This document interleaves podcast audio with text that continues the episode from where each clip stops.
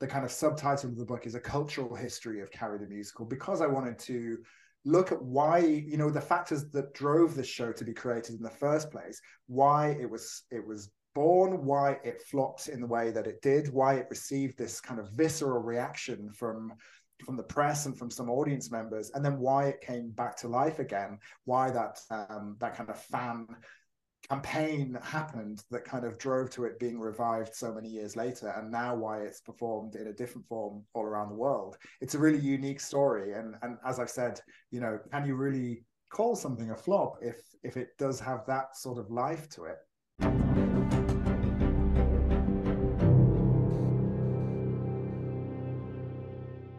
Want to listen to this Ivory Tower Boiler Room or True Crime and Academia episode ad free?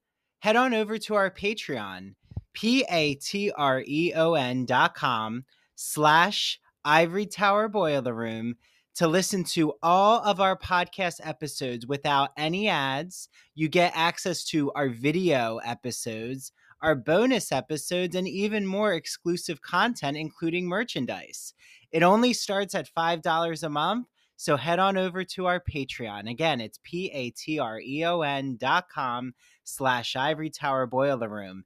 And while you're at it, you know what would be such a help is if you could rate and review the Ivory Tower Boiler Room on Apple Podcasts or Spotify. And make sure that you follow us and share out our podcast to all of your friends. It truly does help. And I want to thank you all. It means so much that you're listening to the Ivory Tower Boiler Room.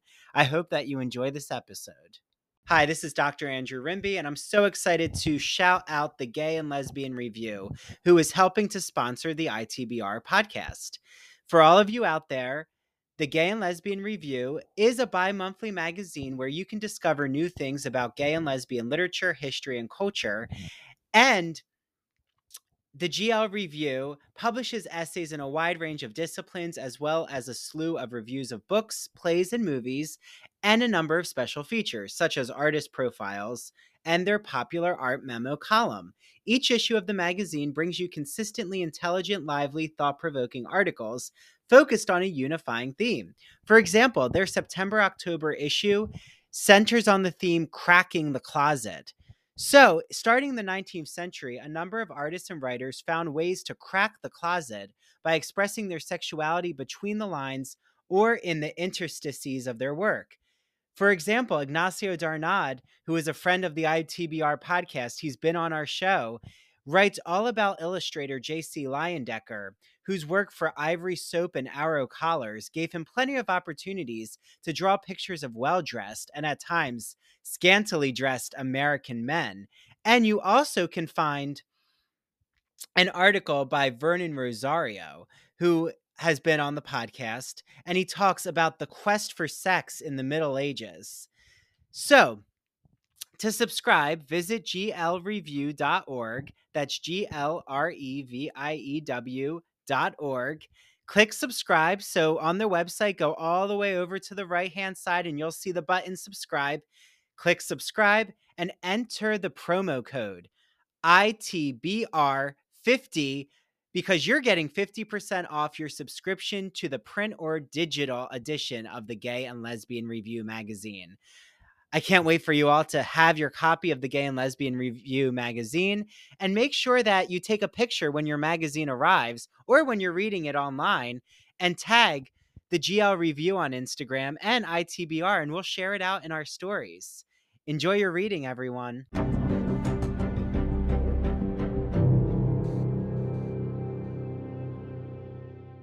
Hi, everyone. This is Dr. Andrew Rimby, and welcome back to the Ivory Tower Boiler Room. I am really excited to be joined with Chris Adams, who I've known in the podcast world for at least probably three years, two and a half years, um, when his podcast that he co-hosts with Holly Morgan called Out for Blood, the story of Carrie the musical, made its shocking arrival. Um, we'll get into all of that. But I first want to let you know that he met actually Holly, his co host, when he directed her in a student production of Bat Boy the Musical at the Edinburgh Fringe in 2006. Ever since, they've shared a passion for offbeat musicals, particularly those where everybody's dead by the curtain call. I love that. Uh, well, that makes sense with Carrie. In the real world, Chris works in marketing in London's glittering West End, and he's worked similar roles for several London venues and producers. He's also a keen director in the city's thriving amateur and community theater scene. So, without further ado, here is Chris. Hi, Chris. Hi, Andrew. Thank you for having me. Wow, what an introduction. Well, you know, I have to be suspenseful while also hitting all the high points or flop points in the case yeah. of Carrie. So, yeah. you know, I remember having just learned about Out for Blood, your podcast with Holly. Um, first, because I had a fascination and love, as so many in your book do. Um, for everyone out there, uh, we're going to be talking about Chris's new book, uh, titled Out for Blood. Out for Blood, a cultural history of Carrie the musical. And you do more than 80 interviews in this book. And what I'm fascinated with, maybe to start, is just like myself, when Carrie the musical entered everyone's vernacular, like people remember vividly when they remember listening to the musical and just it was very secretive to discover it after it left the Broadway stage. Yeah. So like, you know, let's start there. Where do you remember learning about Carrie the musical? I think, like you say, so many people have found the show kind of by accident, and it becomes this kind of almost like this little cult of people that that knew about the show and kind of desperately wanted to tell people about it. So when I was um, back many years ago, when I was a teenager, I was um, a huge reader. I used to read Stephen King's novels. Um, but I was also like a theatre kid at school. So um, I used to love going to the theatre and reading about theatre and learning all I could about theatre. So I think, you know, the day I discovered there was this weird mashup of the two passions in my life was really exciting. And to discover this really unlikely sounding show, a musical based on Stephen King's Carrie, which, you know, on paper sounds like the most unstageable story you could you know put on a on a Broadway stage. So I was just really excited, and this was you know kind of as the internet was emerging. I, I remember we had the internet at home and school, but it was those early days of the internet when it was like GeoCities and those kind of early websites. So I kind of made it my mission to find out everything I could about this musical. And there were lots of little clips of the show that audience members had made in the 80s photos and reviews and things like that. And it kind of lodged in the back of my mind. And um, later, when I went to university, and as you say, when I met Holly, we kind of got a bit obsessed afresh with this show because we were both similar. We both loved um, kind of offbeat musicals and and strange theatrical tales and we again we kind of set about researching the show but it wasn't until much much later again uh, until covid when we got together and we said wouldn't it be cool to kind of um, we were both sitting at home with not much to do, as all of us were in the same situation. And we thought, wouldn't it be cool to kind of track down the people who'd been involved in the creation of the show and kind of find out if the stories we'd heard about this infamous flop in in quotation marks were true and to kind of bust some of the myths that had developed over the years and we just kind of set about doing it and then we got enough um, we we initially kind of thought we'd make maybe four or five episodes of a podcast about Carrie, and we ended up, I think, we're now on about fifteen or sixteen.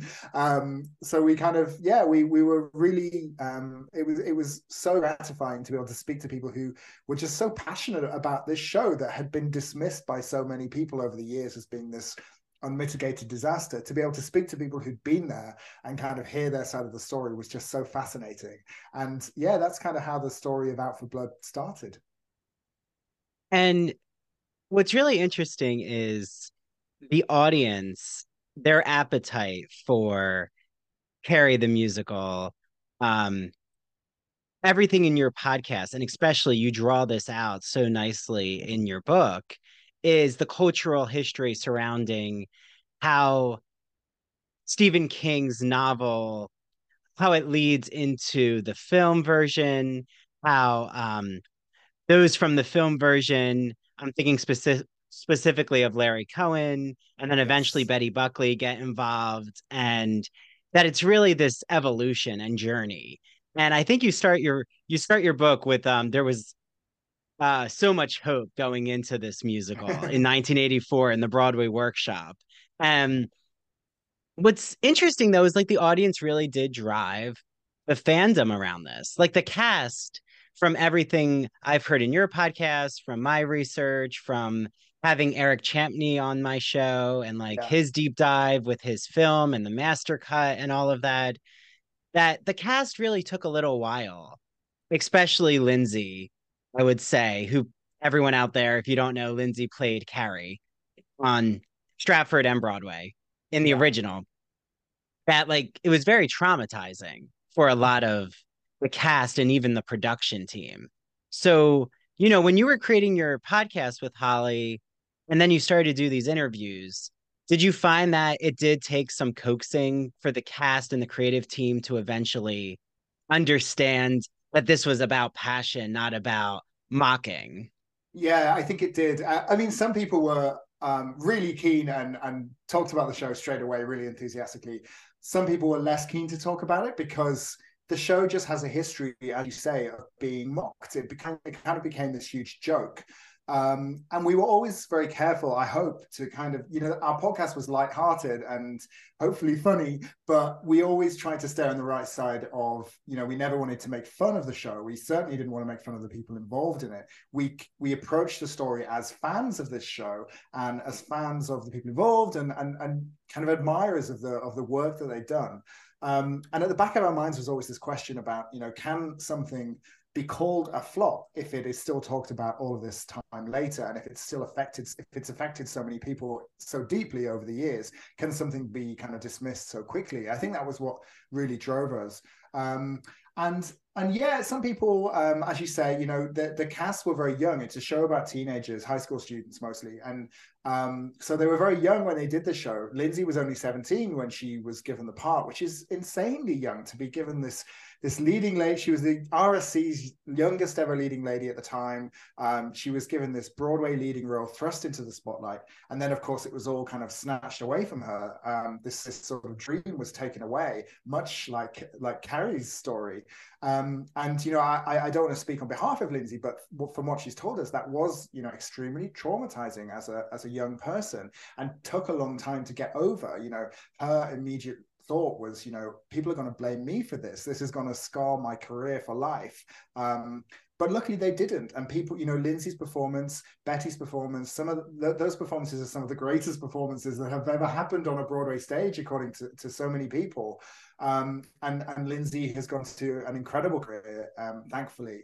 And you know, but it's it's still kind of, I think, in their minds, there's still a hesitation about talking about this show because they think people are out to kind of um, to to make fun of it. And mm-hmm. some people were have kind of uh, have quickly moved on, and they they were very out for talking about it and joking about it and talking about all of the silly things that happened uh, to them and and that they were part of. Other people it did take some coaxing, but I think when they realized that we were out to treat the story uh, respectfully, they were happy to talk to us. And I think that's partly why the book was possible because we released the pod we sort of made the podcast as we were releasing it. So it was very hard to kind of insert people as they appeared to us. Once we started talking to people of course they were introducing us to more people. We ended up with this huge kind of list of people that we would have loved to speak to because we told the, the story of the show chronologically in the podcast. It was sort of too late to, to insert lots of them. So being able to go back and speak to all of those people who had listened to the podcast enjoyed it and realized that we were out to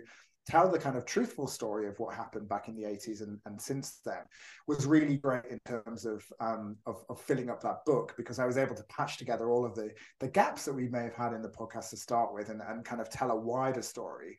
And I think you know the the kind of subtitle of the book is a cultural history of Carrie the musical because I wanted to look at why you know the factors that drove this show to be created in the first place why it was it was born, why it flopped in the way that it did, why it received this kind of visceral reaction from from the press and from some audience members, and then why it came back to life again, why that um, that kind of fan campaign happened that kind of drove to it being revived so many years later, and now why it's performed in a different form all around the world. It's a really unique story, and and as I've said, you know, can you really call something a flop if if it does have that sort of life to it?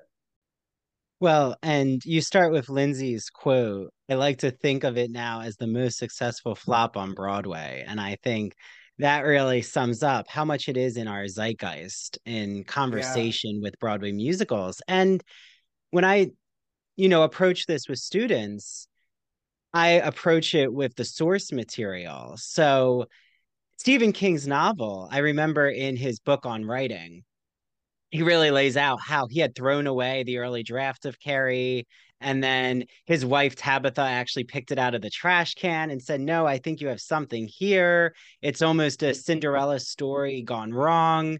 And it's very Greek. Like in the beginning of his concept, Stephen King really was drawing upon like these ancient Greek, almost Persephone meets Cinderella. So it had yeah. this really twisted fairy tale-ness. And I thought it was so interesting that, like, if that's the beginning of our source material, which is already an avant-garde horror novel, um, it makes sense why its evolution, like even when we're seeing what happens with the film version, has so much cinematography that mm-hmm. like I'm mm-hmm. thinking of even like Betty's death scene or when we see Sissy Spacek in the prom, like all the different shots of every person's face, like everything it's experimental, even in yeah. you know, the crucifixion of her mother in the death scene, that then the musical becomes experimental in its own way with right the dancing is experimental of like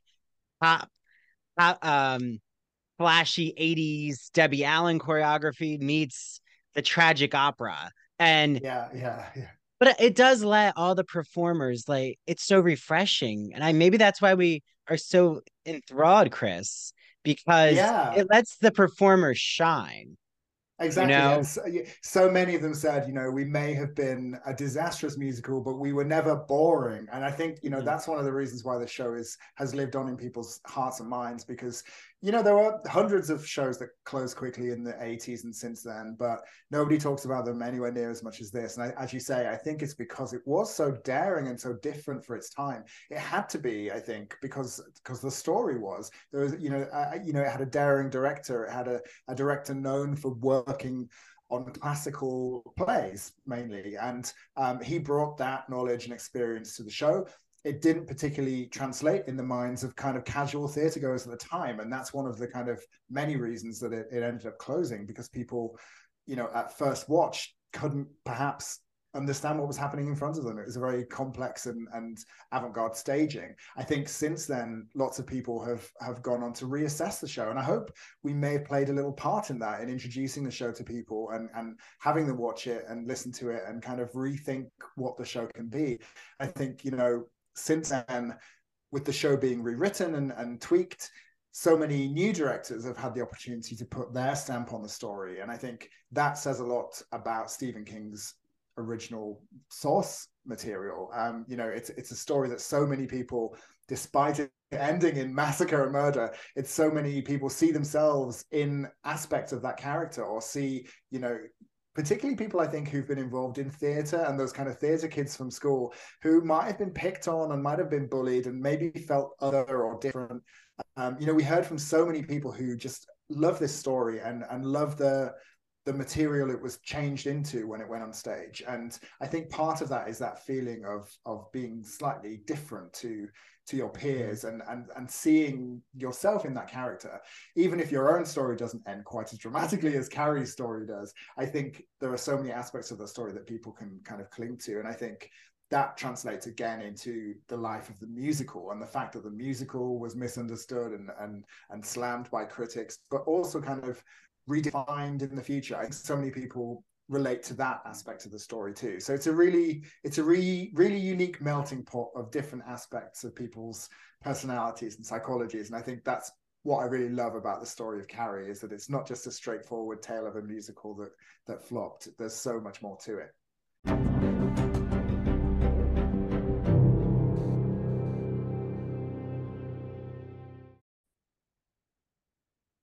Hi, everyone. This is Dr. Andrew Rimby, and I'm so excited to be talking about Broadview Press. You might be asking, what is Broadview Press, Andrew? Broadview is an independent academic publisher in the humanities that produces high quality, pedagogically useful books for use in university and college classrooms. They publish in the humanities mainly English studies, writing, philosophy, and history, just to name a few genres. And recently, I had on Dr. Jason Holt, who wrote all about the philosophy of sport. And what better summer episode than to talk about what happens when a philosopher dissects the beautiful aesthetics of sporting culture? In the spring, I had on doctors Kyle Stedman and Tanya Rodriguez to talk about what is sound writing, how to make audio projects in the college classroom, how to even have your students create podcasts. And then in the winter, I had on Dr. Dr. Jeffrey Weinstock. He talked about analyzing pop culture. Yes, I even sneak in some Real Housewives questions and how to teach composition and make it fun. He uses this whole metaphor about being a mad scientist in this gothic lab. And in the fall, I had on Dr. Anne Stevens, and she talked about literary theory and criticism. And yes, the university season is upon us. So what better way to talk about the college classroom than to actually understand what is literary theory? That's a wonderful episode for all of you out there who teach literary studies. I love Broadview Press. Make sure you use their exclusive code. It's Ivory Tower on broadviewpress.com. You get 20% off all, all Broadview Press publications. Okay. Until the next Broadview Press interview. And now back to the Ivory Tower Boiler Room. Hi, this is Dr. Andrew Rimby, and I want to thank you all for tuning into my interview with Chris Adams. I hope you all are enjoying it. There's more to come, don't worry. I just wanted to quickly jump on and let all of you know who are listening, who are probably either part of the LGBTQ community, your theater lovers, I'm sure you're TV and film lovers. I have an exciting premiere happening on Wednesday on Wednesday, I am launching the first episode of the Queer as Folk rewatch. So, Ivory Tower Boiler Room, we're going to start rewatching iconic queer TV shows or just, you know, queer cultural TV, film, uh, Broadway shows like Carrie as well that have a large LGBTQ audience base. So on Wednesday, I'm going to be joined with Christian Garcia from That Old Gay Classic Cinema podcast, and we're going to premiere season one, episode one, recapping Queer as Folk. So that's a call for all of you out there listening from the audience. If you really love Queer as Folk, you want to join me for, for an upcoming episode of it, please reach out to me. DM me on Instagram at Ivory Tower Boiler Room or at Ivory Tower Boiler Room um, on TikTok. You can also email me, Ivory Tower Boiler Room at gmail.com. And there's also two upcoming book clubs. Ivory Tower Boiler Room, we are reading Parachute Women, which is about Marianne Faithfull, Marsha Hunt, Bianca Jagger, and Anita Pallenberg who are all behind the Rolling Stones' success. So Elizabeth Winder is the writer. Um, I'm going to be conducting a private Zoom book club with everyone who joins in the middle of October. And then Mary from True Crime and Academia has an exciting um, book that she's chosen, which is Halloween themed. So you can join either book club on Patreon, P A T R E O N dot com backslash ivory tower boiler room. And then we'll see that you've joined the book club and we will get in touch with you and send you the Zoom link. Can't wait for you all to hear the Queer as Folk rewatch show and also join our book clubs. Okay, now back to my exciting interview with Chris Adams.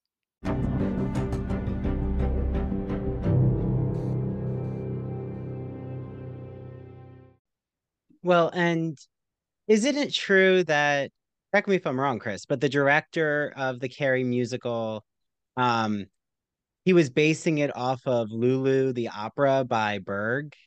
or I remember something about yeah, like oh. that almost German expressionism enters the scene, like almost Bluebeard's Castle, like those gothic operas. Yeah, almost. It was actually the right two of the writers who who saw um, Lulu at the Met in New York and were kind of as they left. This is Michael Gore and Lawrence D. Cohen who um, were the composer and the book writer of the show, and, and Cohen had also, as you, as you mentioned earlier, had worked. He'd written the screenplay of the Carrie movie, and as they left the opera, Lulu, which is sort of this very violent uh, opera, which involves, you know, all of these crazy twists and violent deaths. Um, they sort of said, you know, if Berg had been alive today, I bet he would write an opera based on Carrie. And they had one of those light bulb moments where they thought, actually, that could really work. And, you know, they didn't end up writing an opera, but they wrote a musical. Um, and then, um, but I think it was a very different musical to the one they ended up seeing staged. Uh, later, it was taken on by Terry Hands, who who was the mm. artistic director of the Royal Shakespeare Company, um, who, who, as we've said, had this very kind of classical background. And in Carrie's story, he did see these kind of um, elements of Greek myths and biblical stories and fairy stories, um, and pulled all of those strands together into quite a unique, um, very uh, unusual staging, let's say, which which was um, not what people were expecting. It was certainly not realistic to the story. It was very symbolic, very avant-garde. It pulled together all of these references that I think a lot of people just didn't understand, and so they very quickly dismissed the show. They're expecting to see this kind of high school, high kicking uh, musical because they knew Debbie Allen was there and she was well known for for choreographing and starring in Fame.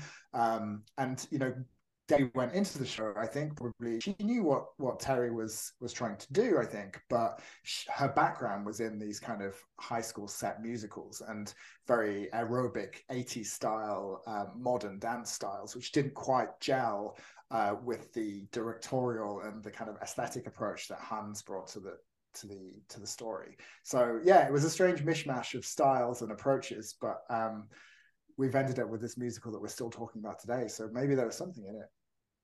Well, and before Carrie, there was really no high school musical that really had so much dancing. Like, I mean, there was Grease, but I consider Grease a parody. Like, I don't consider it. Yeah. I mean, but right in the 80s, you had Footloose, but it wasn't a music on stage. It was right yeah. with Sarah Jessica Parker, Kevin Bacon. Yeah. It's yeah. the film version. So, like, there's so much high school films that, you know, fame, like you've said, of course. And um, I even think Thank God It's Friday had come out. Um, yeah. So like, I mean, right, we're in the disco age, so it's yeah, fascinating. Yeah.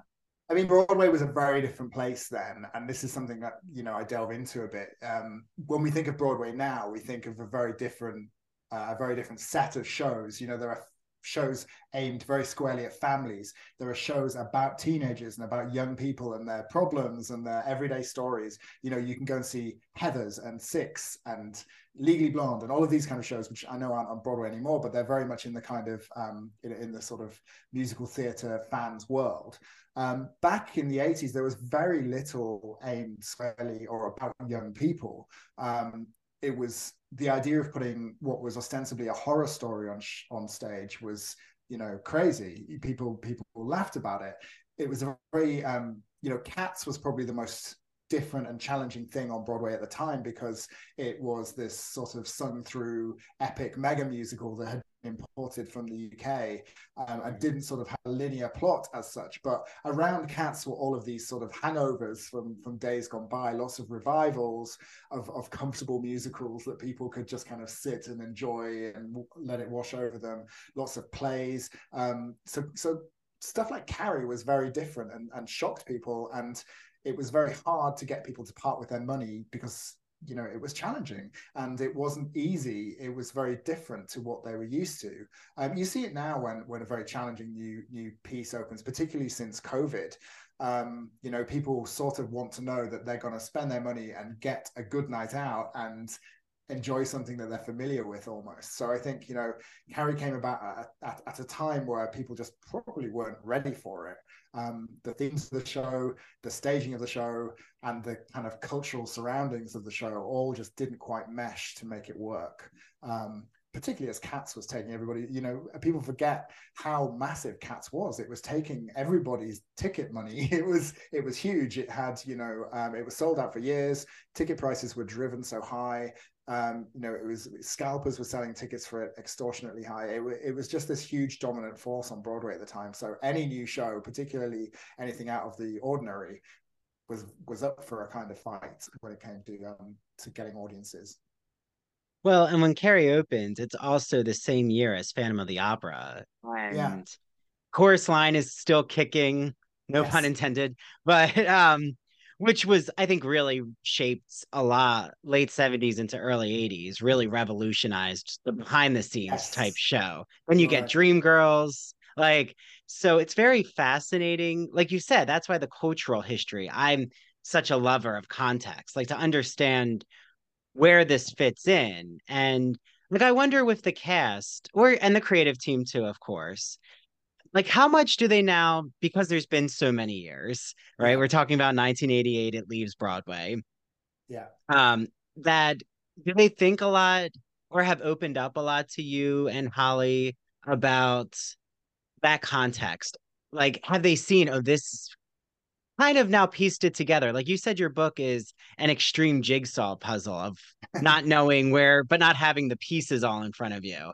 And has the cast recognized oh okay this does make sense though like we were part of a moment like we were part of something yeah. really neat yeah i think so i think a lot of them knew that already you know a lot of them said you know it felt at the time like it was something very different and it was the show that that actors and, and dancers and singers wanted to be in. You know when you know when the auditions were happening they heard about this show being developed over the last few years and they were like we need to be there. We need to be in the show.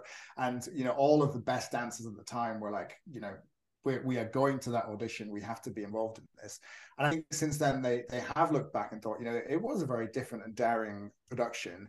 Um i think you know a lot of them with hindsight particularly you know when when we started doing the podcast, we found that the show um, you may uh, i'm sure you remember the cast was kind of divided quite uniquely. Half of them were from the us half of them were from the uk um, and it was a really kind of groundbreaking way of of casting a show because um, suddenly you had these two very different cultures thrust together um, and a lot we found that a lot of the um, the cast members hadn't really got back together or spoken to each other since that last day of the show. Because they were the show closed so quickly they were kind of sent back to their respective homes very promptly. Um, a lot of them were kind of reuniting and we kind of had this this bizarre um, amazing situation where we were kind of reintroducing them to each other and it, we were sort of creating and even beyond our podcast we heard about you know they were all getting together on zoom during you know the various different lockdowns and stuff and chatting to each other about it. So i think i hope that we sort of um, made them rethink again about their time in the show and, and kind of um, think about the, the good times that they had some of the bad times they had but kind of what came out of it in the end. Uh, so many of them are still working in theatre. So many of them are sort of adjacent to theatre. There's loads of dance teachers and people who are involved in in education and events and things like that. So um, it really did. Uh, it really did kind of have a huge impact on a lot of people. And I think what I've sort of learned to respect from from doing these projects is, you know, even if something is dismissed as a flop, it still doesn't, you know, hundreds of people putting thousands of hours into making that thing. Um, and, you know, people very quickly dismiss things that are seen as a disaster. But for a lot of people it was their whole life. It was their um, you know it was a lot of people's big break. It was a lot of people's first time on broadway or first time at the rsc all of these different things for people. Um, and it's something that really affected them and really touched them and, and was a big part in their lives. So i think um, I loved hearing so many individual stories. Um, and we always tried to go beyond the cast as well. We tried to interview people who had been backstage and who had seen the show and had these kind of uh, different links to it to kind of tell a fuller picture um, from offstage and on stage and backstage and kind of get this as you say, this jigsaw puzzle and put it together. And there are always there will always be pieces of that puzzle missing because there are you know people who are no longer with us, people that we couldn't track down, um, people who just don't want to talk about the show. It would be amazing to get as many of them as possible into a room because I think you'd have this ultimate kind of nostalgia party of people remembering things that they probably still haven't quite remembered. But um, if someone has lots of money and resources, would love to do that. We'd love to come along and, and be part of it. Well, I have to say, I think Debbie Allen has been very evasive.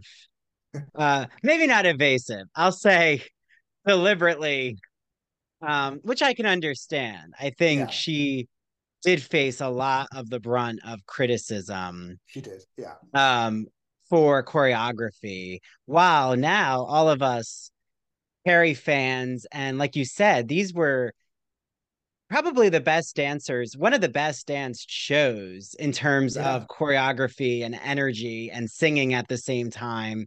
Like I don't know again when we're going to see someone like Charlotte d'Amboise do yeah. multiple fouettes as she's belt as they're all belting.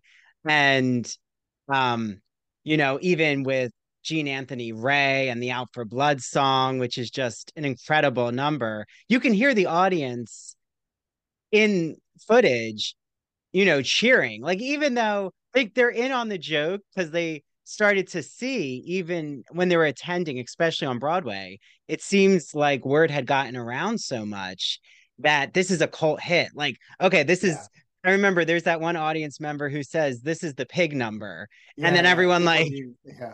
they knew. And um, but yeah, it just displays like Sally Ann Triplett's dancing, just yeah. these triple threats that I hope one day Debbie Allen, you know, not that she has to open up about it, but I hope she at least sees how many appreciate her um her choreography that yeah. it was such a style.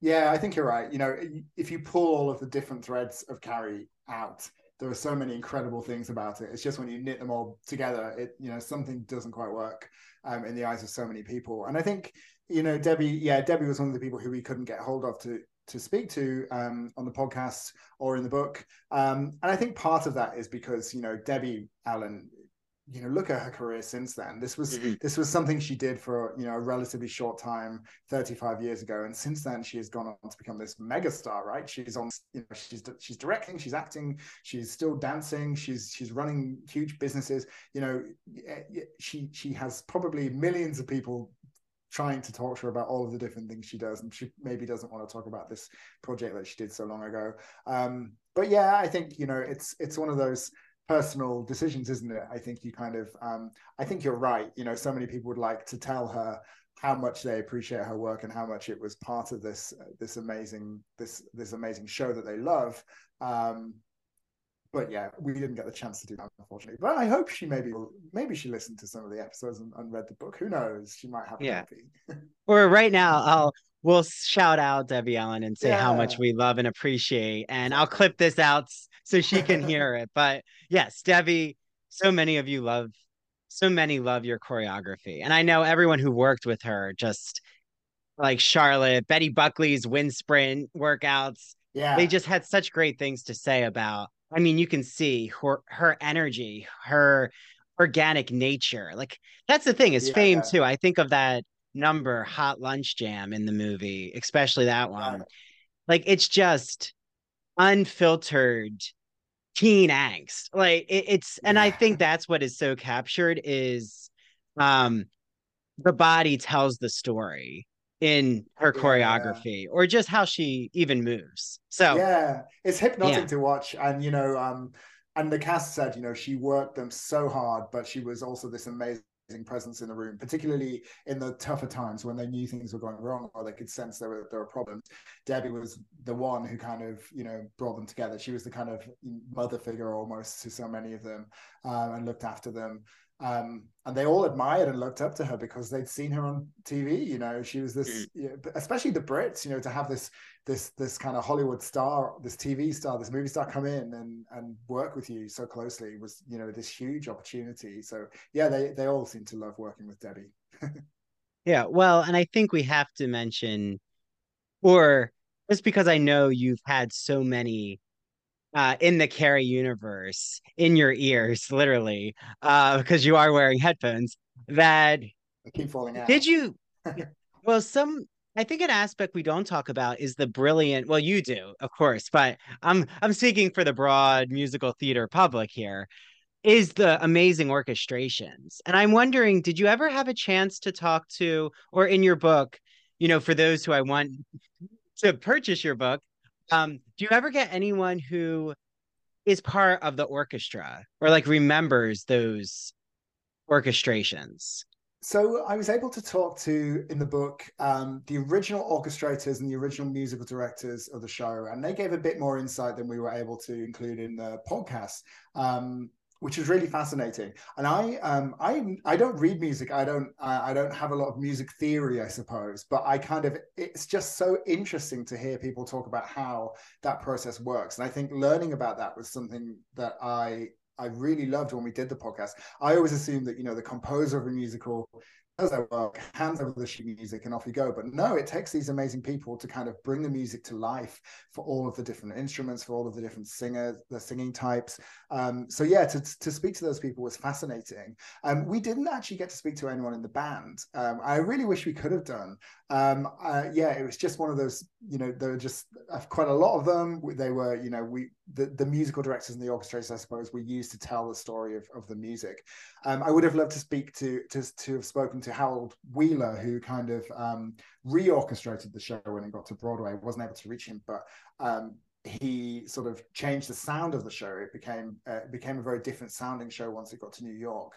Um, so to compare the two is really interesting, and, and you know people who are very intense fans of the show can listen to those bootlegs and those individual performance recordings and, and see almost the daily changes in the music and how it was change how the sound of the show was changing as time passed and I think that's such a unique and amazing thing to be able to do with a show from so long ago. You know, usually you get a cast recording uh, of a show, and that's kind of its definitive record.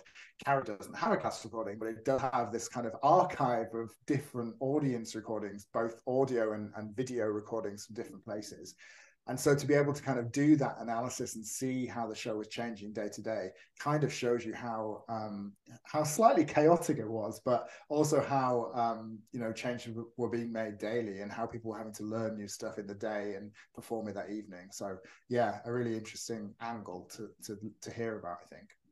Yeah well and it's interesting too how in your book you draw so much attention to like you've brought it up in this discussion but the US compared to the UK. Like that's even in the way the music transfers over to Broadway.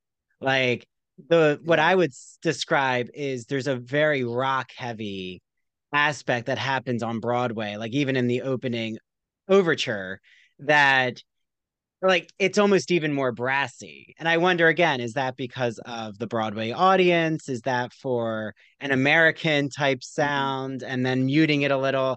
For Royal Shakespeare Company. Um, yeah, even the cast. Oh, yeah. Sorry, was, and the cast had that kind of personality too. I just remember that, like, yeah. the Brits learned about being more energetic, not energetic, yeah, but being like blunt and outspoken. Ener- outspoken. And then the Americans learned how to be a little more disciplined. Yeah, exactly. I think, yeah, there was this the Brits talk about this kind of friendly tension that developed between the Brits and the Americans when they all got together because the Americans were so kind of forthright and you know they charge to the front of the rehearsal room and do their, their, their numbers, whereas the Brits would always kind of hang back a little bit and be a bit judgy. Um, but by the end of the process, they were all kind of so you know so close and learned so much from each other, as you say. I think the music point's really interesting, and um, the reason given by the writers for the change was that you know originally they were basically they were trying to merge the two worlds of the show into one cohesive sound. Originally, there were two orchestrators, one who kind of tackled the more slightly more operatic uh, mother and daughter numbers between Carrie and her mother. The other orchestrator kind of dealt with those pop uh, pop numbers that were set in the school scenes. I think by the time they got to Broadway, um, according to the writers, they wanted the sound to be a bit more cohesive and, and similar across the show. Uh, but I think that I'm sure there are kind of um, culture, other cultural reasons for you know what people were used to hearing on Broadway.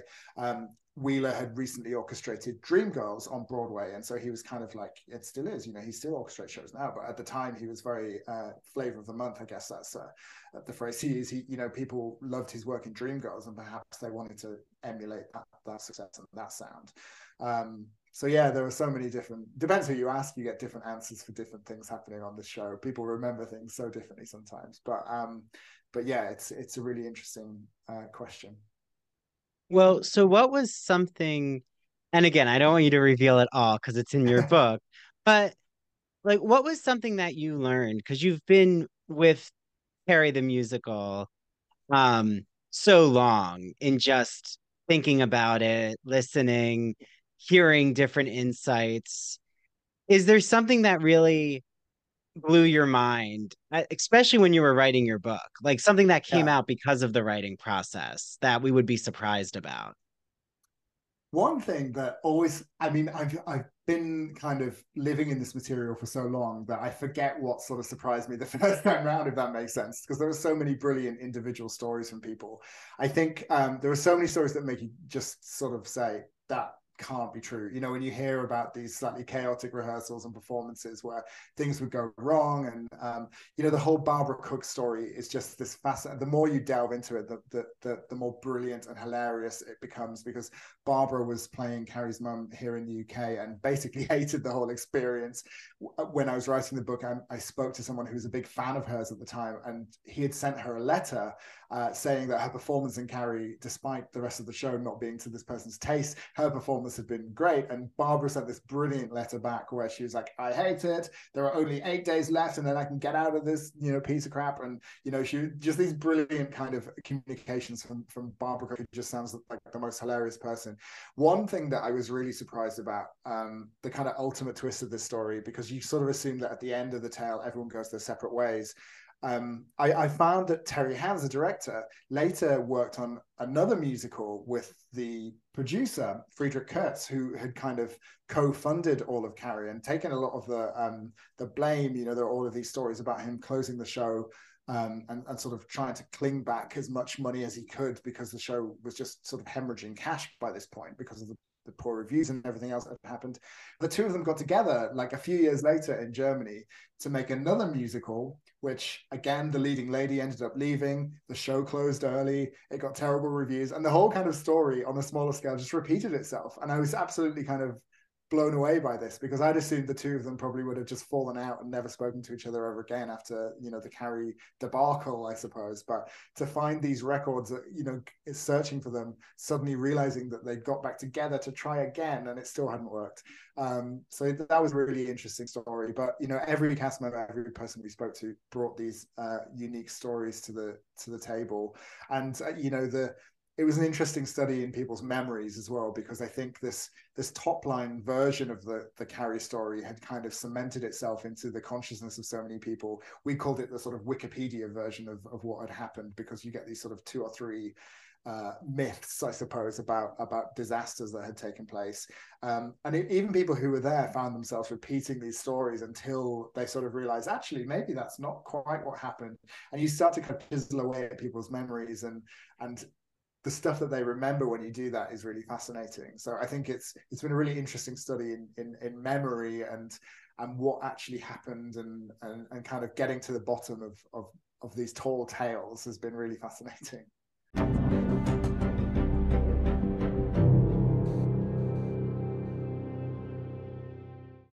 Hey, Ivory Tower Boiler Room listeners and true crime friends. You've heard me gush over this incredible woman and her beautiful products. I'm talking about Mandy Made It. Mandy makes customized and original crochet and Cricut goods. They are the perfect, unique, one of a kind gift for literally anyone in your life.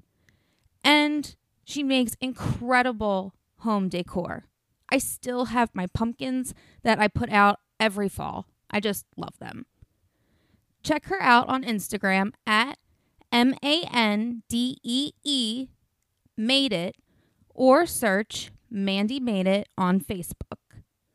To order, just slide into her DMs, and if you mention the Ivory Tower Boiler Room, you will receive a free personalized gift with your first order. So, go on Instagram and look up at Mandy Made It, and Mandy is spelled M A N D E E.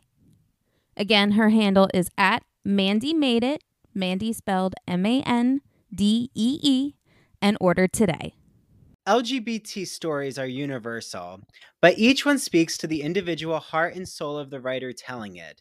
Do you have a story to tell? Or have you been moved by an LGBT book, film, painting, television show, or other form of media? Then the Gay and Lesbian Review wants to hear from you. The GNLR believes in bringing awareness to queer art and artists through reviews, commentary, and thought pieces in which the author relates their personal lives to a particular piece of art, a novel, a movie.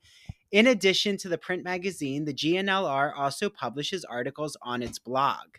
So you can see all of this on glreview.org. That's G L R E V I E W.org. Remember, you get 50% off your subscription of the GL Review magazine when you use the promo code ITBR50. That's 50% off your print or digital subscription when you use promo code ITBR50. To learn more about submitting an article for the GNLR, Visit their writer's guidelines. The link is located at the bottom of their homepage. And if you have any questions, email Stephen Hemrick. That's S T E P H E N dot H E M R I C K at glreview.org. The GNLR and its readers can't wait to see what you have to say. Hi, everyone. This is Andrew, and I am interrupting what I know is such an exciting Ivory Tower Boiler Room episode to tell you all about one of my favorite podcasts. It's called That Old Gay Classic Cinema, and it's hosted by Christian Garcia.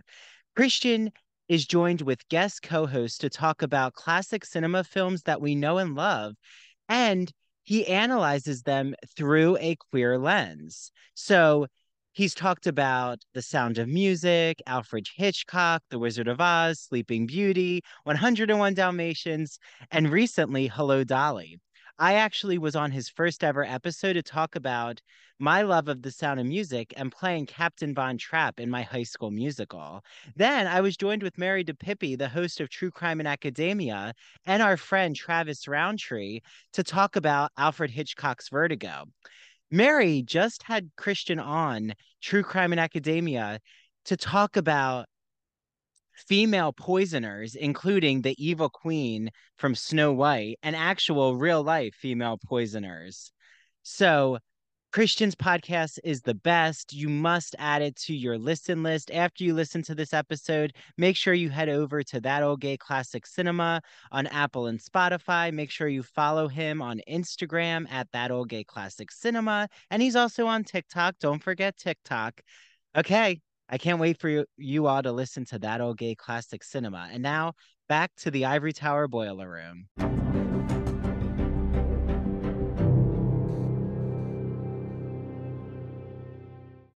Yeah, well, and like I know Eric has his own views on the whole like ancient Greek. Like he's more in, you yeah. know, everyone should listen if they haven't, but um he was like we did a whole deep dive of just the source material the ancient yeah, greek themes and like he was more he wants to explore the psyche of terry hands like the direct more of the directorial approach. But i think that what's so important you talk about chris is how we create myths or how myths are built and in our own minds and memory. And like the whole if someone had misheard about make it like Greece, like Grease the musical or ancient Greece, is that kind of slippage. And again, like a whisper down the lane of, you know, the only ones who will really know is Terry Hands, who sadly is no longer here, maybe Debbie Allen because she had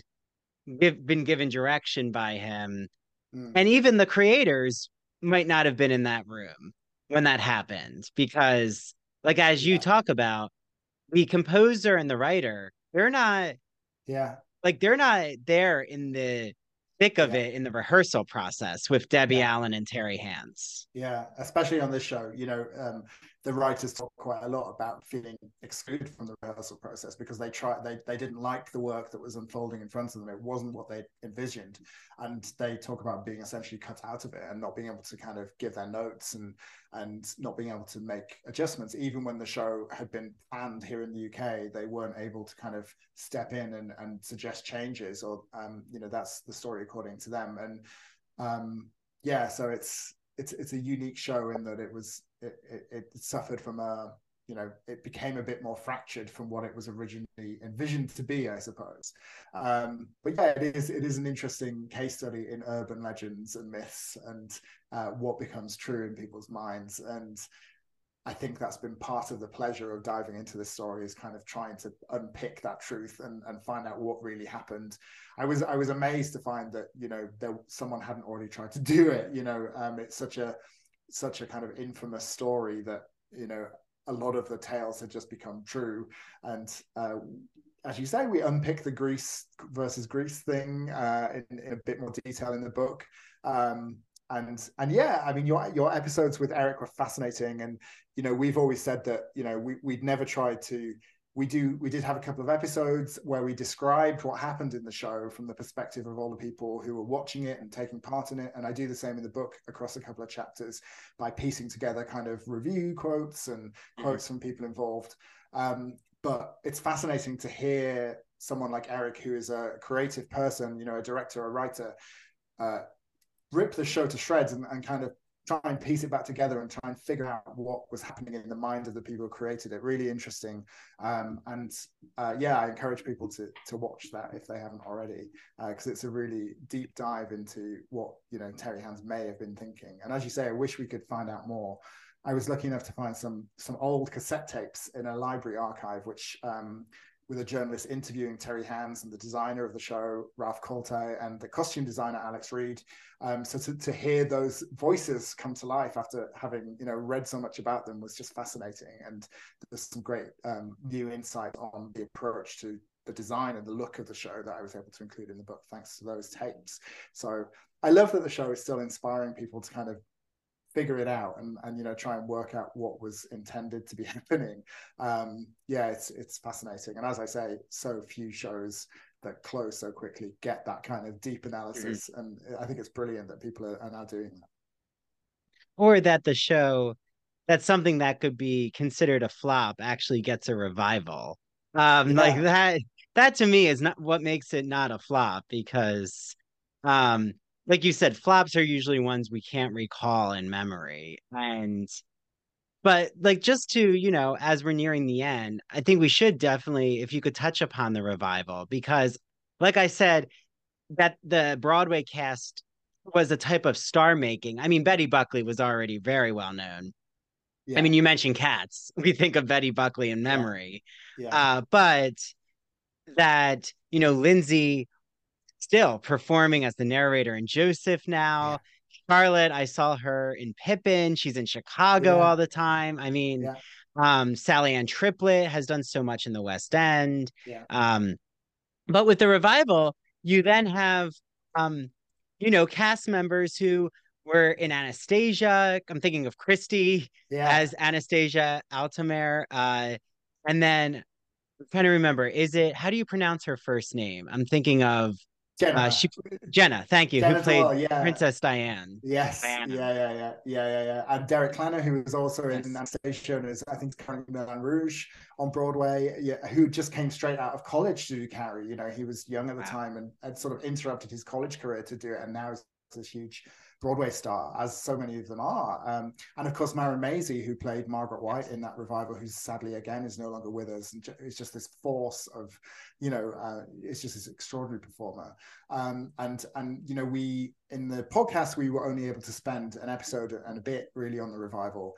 Um, in the book, I was so happy to be able to talk to to some of those people and kind of expand that section and figure out how you take the show, which you know people have mocked and laughed at for so long and reinvent it and make it a show that is that appeals to young performers and young audiences today. Um, and some people loved that revival some people hated that revival but it kind of gave carrie a new life.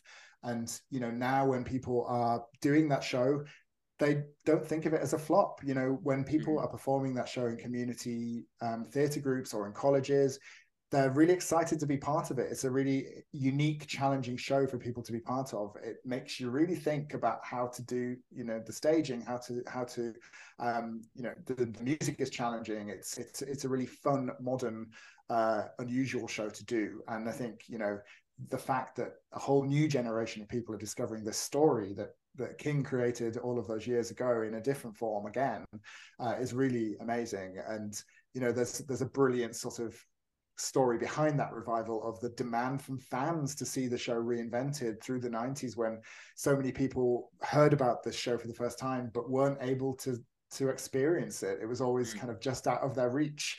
They were able to watch crackly old videos of it and listen to cassette tapes of it but they weren't ever able to see it. They could just hear about it. And it was this sort of tale passed down. So to, to kind of um, to have that force of fandom behind it to to eventually lead to a reinvention of the story, I think is is a really amazing end uh, to the, the the tale of Carrie the musical. yeah, well, I was actually there in Greenwich Village in the revival. I saw it, um, yeah. and it is just fascinating to think of, you know, that there was an Anastasia, Princess Diana, you know, Derek in Moulin Rouge. Again, I think Marin Mazzie I had also seen in Next to Normal. She was incredible. Yes, Such a beautiful, empowering presence, performer, yeah. powerhouse. Um, and again, I think it's the material, like why there's been so many movie adaptations of Carrie, and I think we'll continue to see iterations. Yeah. Um, I mean, I always describe the original musical. I mean, I'm I prefer my preference is for the original because I'm a huge fan of the choreography. Um, but I also think both have different lanes. Like for me, yeah. the revival, like you said, it can go on in colleges and community theaters because of resonating with mental health. Bullying is more explicit yeah. in this version.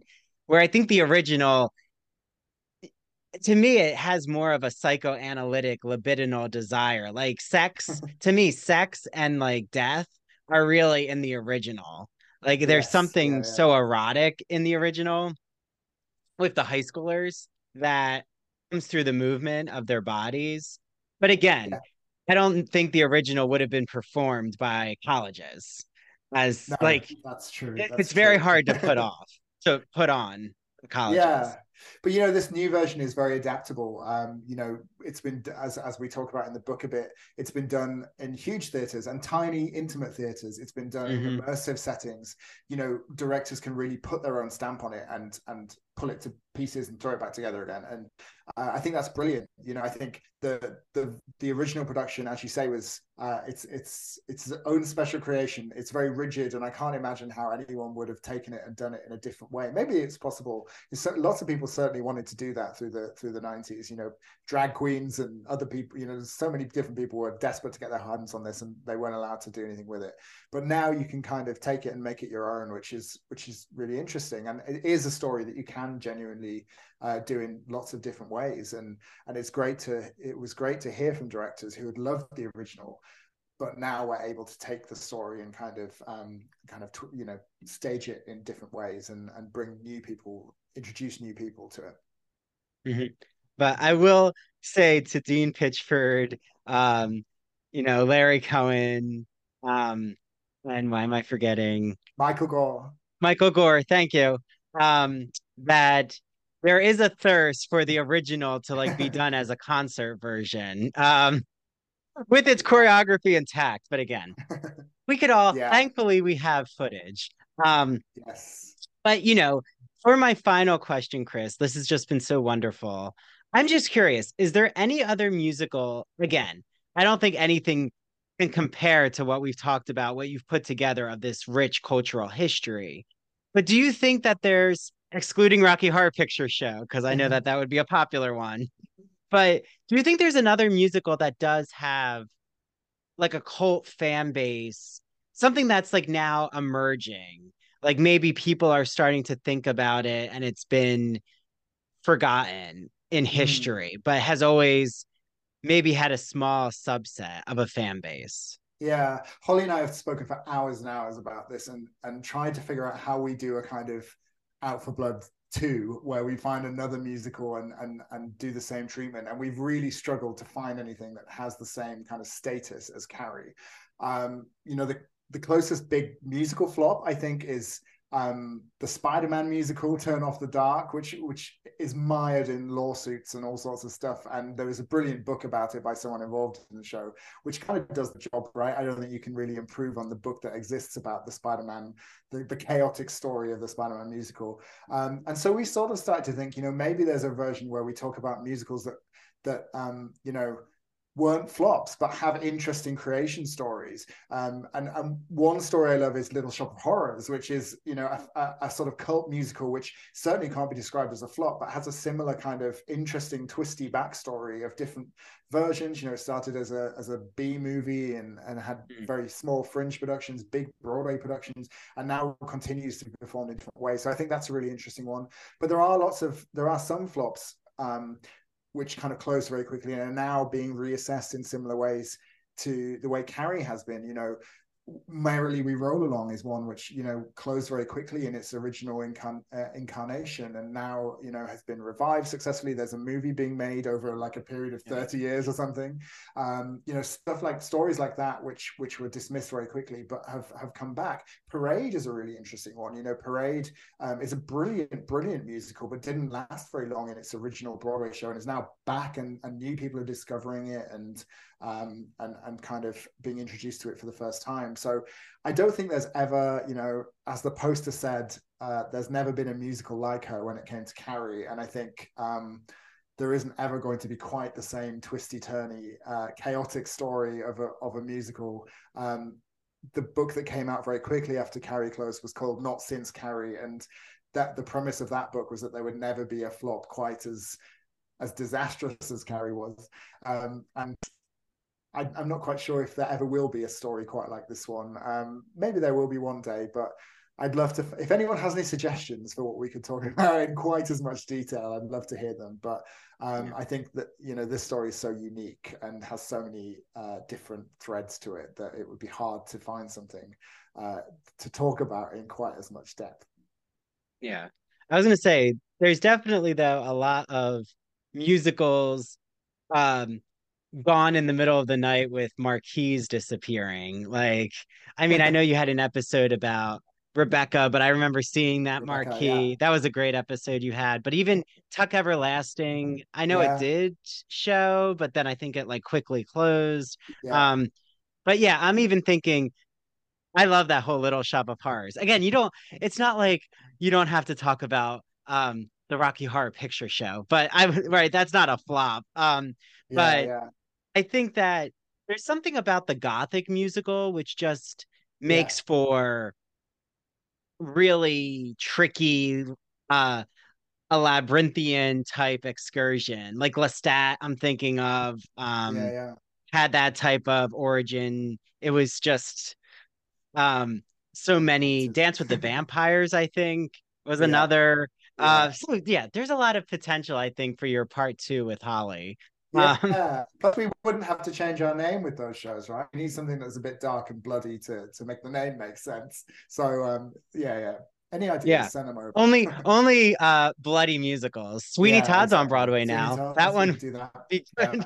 Um, but Maybe, yeah, thank yeah, you. We we might need to do a mega mix of like bloody, deathly musicals. yeah, but if I guess if we think about it, Sweeney Todd is one of the most highly successful gory yeah. musicals. Yeah, um, yeah. But gore is tough to do on stage. It is. Um, it is. So, as we know from Carrie and the Blood uh, yes, scene. Exactly. Yeah, yeah, yeah, yeah. Well, don't ask anyone to do blood on stage. It's it no, no, do not. we can do water on stage, but when it comes to blood, I think they haven't yeah. figured out that uh, technical aspect yet. Um, But Chris, this has just been so wonderful. I would love if you could just, you know, share out um, how everyone out here can follow you, um, your podcast, you know, get your hands on your book. Yeah, mention it all. yeah, I, I, mean, now is the time. If you want to go back, you can listen to the whole series of for Blood. It's on the Broadway Podcast Network, but you can download it on, you know, Apple and Spotify and all the usual places.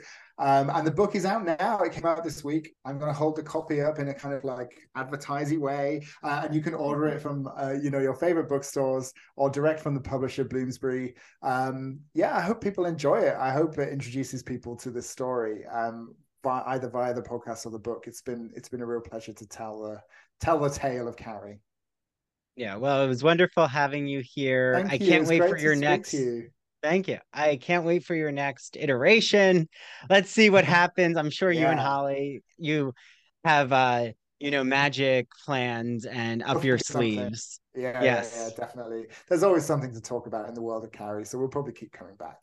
Oh, there is, I'm sure. Um, you could even like start to deep dive the origin of the movies. So yeah, maybe, maybe, maybe. Don't let's give us let's ideas. see. Yeah, well, and you know, Stephen King is out there. Maybe That's eventually. true. That's true. Give us a call, Stephen. Yeah, Stephen, we we need we need your uh Need. I know he loved the musicals, so we need your Yeah. uh you know reflection right now. Yes, Okay. amazing. Thank you so much, Chris. And um this has just been so wonderful. Yeah, thank you so much for having me. It's been great to talk. Yep. And thanks to all out there and you know, definitely get your hands on Chris's book and all things Carrie. Okay. Bye everyone. Thank you. Bye.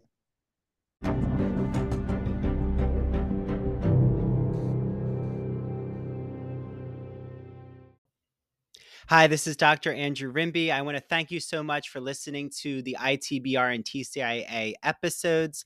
Make sure if you don't, follow, rate, and review us on Spotify and Apple Podcasts. Also, make sure you follow ITBR on TikTok and Instagram at Ivory Tower Boiler Room and TCIA on TikTok and Instagram at True Crime and Academia. Also, we have a brand new Patreon membership system. So I just want to explain it to you all quickly. So if you want to become an ITBR student, it is $5 a month. You get ad-free ITBR and TCIA episodes and video interviews. If you want to become an ITBR professor for $10 a month, you get all of those ad-free benefits, but you also get access to both the ITBR and TCIA book clubs. You can join both book clubs, get ad-free episodes plus you're going to get all of our extra video episodes. So I am rewatching Queer as Folk. Christian Garcia from That Old Gay Classic Cinema is joining us, and he's rewatching Smash. Um, Mary is going to start to rewatch shows as well. You even get access to what I'm calling the ITBR teaches. So if I'm recapping a movie or a TV show, including Barbie, um, Halloween movies and horror films, you get access to that as well. And then I also am offering consultation services. So for $30, you get your first initial consultation with me. It's a one hour private Zoom. I will help create a, your podcast, your media brand. How do you navigate academia as an undergrad or a grad student? Do you need help with technology? It could be teaching tools, Spotify for podcasters, video editor so- software? Do you want to expand your social media presence as an artist, writer, podcaster, or academic? Do you want help on how to create a public humanities identity like I've created for myself? So I now am offering that consultation service. You can find more info about it on Patreon. And you also can join our book clubs. If you want to just join the ITBR book club or the TCIA book club, you can do that for $4 a month patreon.com backslash ivory tower boiler room. That is P-A-T-R-E-O-N dot com slash ivory tower boiler room. Thanks to the team, Mary DePippi, our chief contributor, and thank you to our two new interns from Stony Brook University, Jonathan and Sarah. Bye, everyone. Until next time.